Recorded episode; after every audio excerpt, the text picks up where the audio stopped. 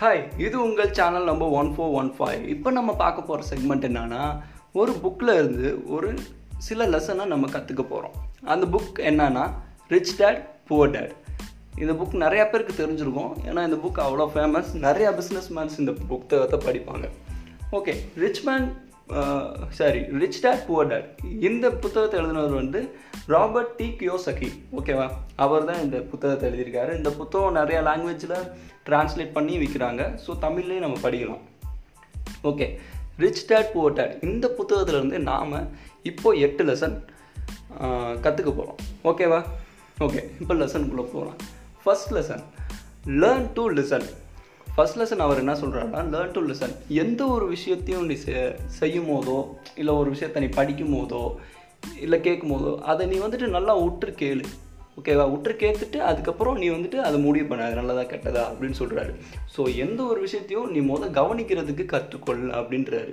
சில நேரங்கள்லாம் நம்ம பஸ் நல்லா ரொம்ப ஒருத்தவங்க பேசிகிட்டே இருந்தாங்கன்னா அதெல்லாம் நம்ம கவனிக்க மாட்டோம். ஸோ அதை கூட அவர் என்ன சொல்கிறாருன்னா யார் என்ன எது பண்ணாலும் அதை லிசன் பண்ணி அதை கவனி அப்படின்னு சொல்கிறாரு ரெண்டாவது லெசன் என்னதுன்னா பே யுவர் செல்ஃப் ஃபர்ஸ்ட் ஓகேவா பே யுவர் செல்ஃப் ஃபர்ஸ்ட்னா ஆக்சுவலி இந்த புத்தகம் வந்துட்டு என்னென்னா ஒரு பிஸ்னஸாகவும் ஒரு மனுஷனோட முன்னேற்றத்துக்காக பற்றி தான் இந்த புக் மோஸ்ட்லி அந்த மாதிரி தான் ஒன்று இருக்கும். பட் ஜென்ரலோட லைஃப் நம்ம ஜென்ரலாக நடக்கிற லைஃப்லையும் இது கொண்டு வரலாம்.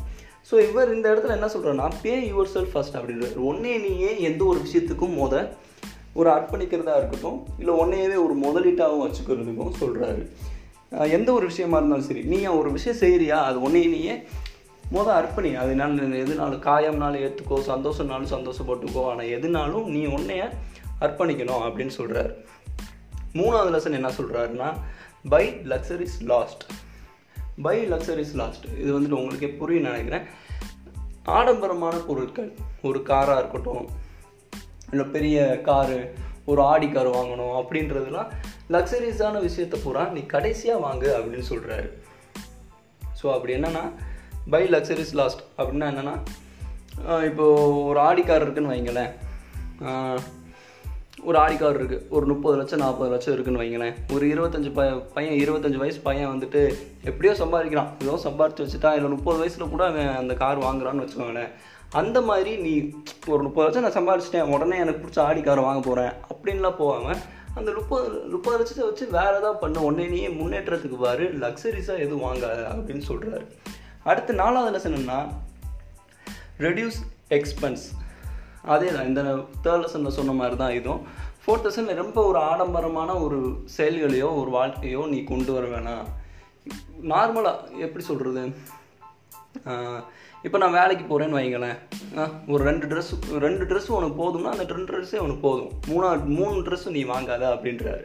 எப்படின்னா இப்போ மண்டே நான் ஒரு ஒயிட் ட்ரெஸ் போடுறேன்னு வைங்களேன். ஒரு ஒயிட் ஷர்ட்டு டியூஸ்டே ஒரு பிளாக் ட்ரெஸ் போட்டு போகிறேன்னா வெனஸ்டே திரும்ப அந்த ஒயிட் ட்ரெஸ்ஸை நான் போடலாம். மண்டே போட்ட ஒயிட் ட்ரெஸ்ஸை அவ்வளோதான் ரெண்டு நாள். அடுத்து தேர்ஸ்டே பிளாக் ட்ரெஸ்ஸை போடு அப்படின்னு சொல்கிறாரு மூணாவது ஒரு ட்ரெஸ்ஸு உனக்கு தேவையில்லாத பட்சத்தில் மூணாவது ட்ரெஸ் வாங்காத. ரெண்டு ட்ரெஸ் ரெண்டு ஷர்ட் போதுமா? ரெண்டு ஷர்ட் ஒன்று போதும். மூணாவது ஷர்ட் தேவையில்ல அப்படின்னு சொல்கிறாரு இதுதான் ரெடியூஸ் எக்ஸ்பென்சஸ் நான் அஞ்சாவது லெசன் என்னன்னா எய்ம் ஃபார் வேல்யூபிள் அசட் உன்னோட குறிட்களில் எப்பயுமே ஒரு தரம் வாய்ந்ததாகவோ ஒரு ரொம்ப ஒரு எய்ம் ஒரு ஹை எய்மாகவே வை. நீ அதை அட்டைன் பண்ணுற பண்ணலை வேறு. அதனோட எய்மை நீ எப்பயுமே உன்னோட எய்மை கூட்டியே வை அப்படின்றாரு. ஸோ நான் இப்போ இப்போ ஒருத்தர்லாம் சில பேர்லாம் இருப்பாங்க. இந்த இடம் வந்துட்டேன்ல ஓகே போதும் அப்படின்னு சொல்லுவாங்க. அந்த மாதிரிலாம் இருக்கக்கூடாது.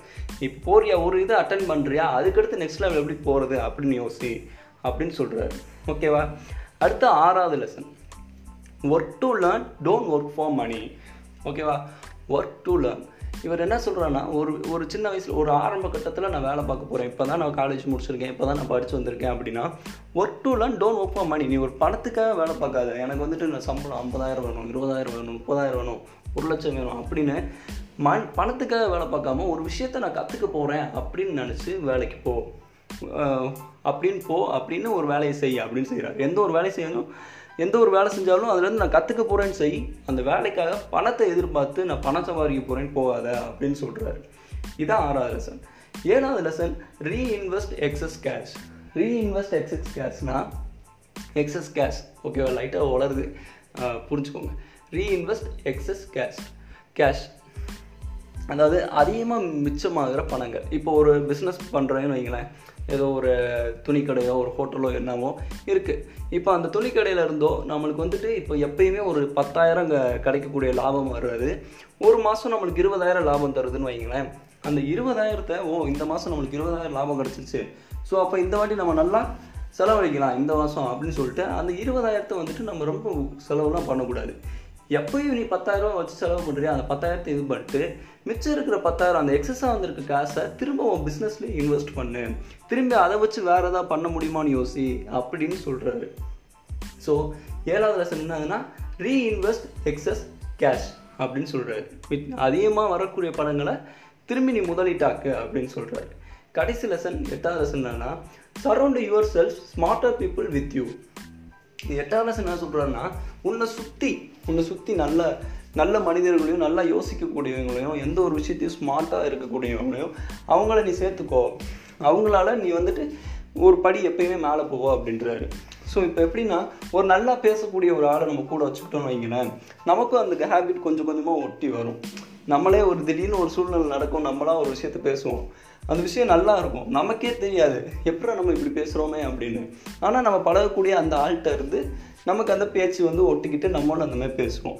ஸோ எப்பயுமே ஒரு நல்ல ஒரு ஸ்மார்ட்டாக இருக்க பீப்புளை நம்ம கூட வச்சுட்டா அதுவும் நம்மளை ஒரு படி போட்டு போவோம் அப்படின்னு ராபர்ட் டி கியோசகி அப்படின்றவர் சொல்கிறாரு எது மூலியமா? அவரோட book rich dad poor dad book மூலியமாக இந்த எட்டு லெசன் தான் நான் அந்த புக்கில் இருந்து கற்றுக்கிட்டது ஸோ இந்த எட்டு விஷயங்களை நானும் என் லைஃப்பில் கொண்டு வரணும்னு நினைக்கிறேன். நீங்களும் இந்த எட்டு விஷயங்களையும் இந்த எட்டு பாடங்களையும் உங்கள் லைஃப்பில் கொண்டு வருவீங்க. கொண்டு வந்தால் நல்லாயிருக்கும் அப்படின்றதையும் நான் இந்த விஷயத்தில் இந்த பேச்சு மூலிமா சொல்லிக்கிறேன். ஸோ இது எல்லாத்தையும் நீங்கள் ரீகால் பண்ணிட்டு திரும்பி யோசிப்பீங்க. யோசித்து உங்கள் லைஃப்பில் கொண்டு வருவீங்க நம்புகிறேன் ஸோ இந்த இதை புரிஞ்சிக்கலைன்னா இன்னொரு வாட்டி கூட கேளுங்க ஓகே இந்த ஸ்டோரி புரியும். இந்த எட்டு லெசனை வந்துட்டு டக்குன்னு ஒரே இதில் இது பண்ண முடியாது. திரும்பி இன்னொரு வாட்டி கேளுங்க. ஸோ பாய் திரும்ப உங்கள்கிட்ட இருந்து சந்திக்கிற வரைக்கும் உங்களிடமிருந்து விடைபெறுவது உங்கள் நான் ஓகே சி யூ